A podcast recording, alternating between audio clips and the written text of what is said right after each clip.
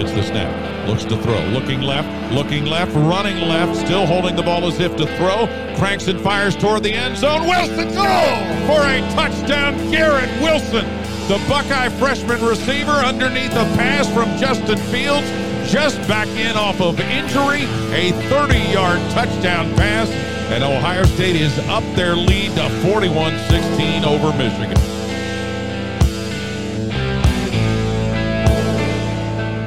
Welcome to the show. My name is Nick. This is the Buckeye Sports Blitz on this quick game day edition.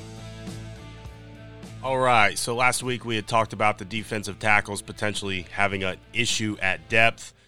Well, I'll tell you something interesting. Taron Vincent and Haskell Garrett, they were not on the inactive list. By all counts, that means they should be playing. So if that's the case, that is absolutely huge and Justin Hilliard outside Sam linebacker. He is a game time decision. Nebraska Ohio State kicks off today at noon. And Nebraska, their last couple seasons, the 2019 season last year they went 5 and 7, 2018 they were 4 and 8 and the year before that, 2017 they also went 4 and 8. And why I find that interesting is cuz they've had top 25 recruiting classes all those years and their current uh, 2021 recruiting class is the number 21th ranked class. So they have some decent talent, and I think you can build a decent program with some top 25, top 30 recruiting classes, but they're just not developing. I thought Scott Frost would have had it turned around, at least been a little bit more competitive by now. I think um, last I saw the spread, Ohio State was favored by 27 and a half. I'm going to take that. I do believe they cover that handily. And I would like to say thank you to Ronnie. Ronnie sent in an email. And let me bring it up. Hey, Nick, Ronnie here. Two questions. One, who wins the backup quarterback competition?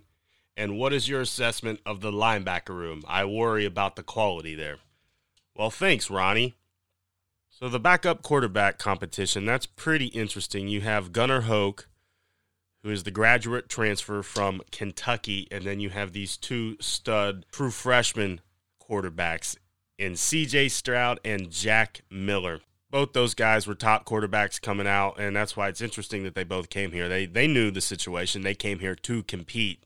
Now, if you would have asked me this question two months ago, I'd probably would have told you Gunnar Hoak just because of his experience. He's been here an extra year, but I actually have been hearing a lot of good things about CJ Stroud. So right now, I'd have to say it doesn't matter the situation. I think if Justin Fields goes down, I think CJ Stroud at least would be that that guy to get that first shot.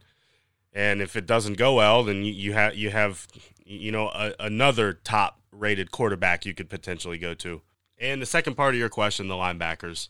Uh, I talked about that in last episode. Baron Browning moved to the outside Sam spot I think he that better suits his game. I think Pete Werner's the best linebacker out of this group. I think he'll be playing a long time on Sundays. They moved him to the will position on the inside. And Tuf Borland, um, I think he's just a bit overrated. I think he's a good situational player, but I would prefer to see Teradja Mitchell, uh, K'Vaughan Pope, or Dallas Gant. So it's a very talented and very deep linebacker room, but I would question that uh, you know, maybe other than Pete Werner, those two other guys, and Baron Browning and Tuf Borland, some of those younger guys might be better.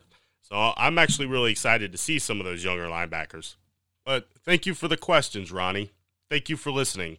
And now I'm going to take this time and mention a couple players that I'm excited to see for this year that maybe aren't some household names that by the end of the year might be. I mentioned earlier on the wide receiver uh, episode uh, Jameson Williams, I'm really excited to see what he can do with his speed. I expect to see something big out of him today from everything I've heard and his ability. And Chris Olave was just talking about this guy, about how just crazy uh, fast and how athletic he is. So I'm really excited to see Jameson Williams, wide receiver, and defensive end Tyreke Smith Jr. from Cleveland. He is finally healthy and so I expect to see a big year out of him and expect to see him disruptive early in this game. I don't think Nebraska has the offensive line to handle Ohio State's depth And as a position group, I am really, really excited to see this offensive line. These top five guys, there are some just just take note. Watch these guys when you see them for the first time. These aren't just big fat slobs. These are big, tall, athletic guys. Now I say there's there's a 6'8", 6'9", 360 pound Dawand Jones on the team, but he's not just your average, you know, big guy. He has extremely fast feet. Was a very good high school basketball player. So these guys are just athletic. They're physical. And I am super excited to see in what my opinion is the best offensive line in the country. And it's the best Ohio State line I think we have seen since maybe that 2013 team. So that's going to be real excited to see what the offensive line can do. So that's it for today. Ohio State is a 27 and a half point favorite. I am taking Ohio State all day on that. I think Ohio State ends up winning by 38 Enjoy the game and be safe, Buckeye Nation. Go Bucks.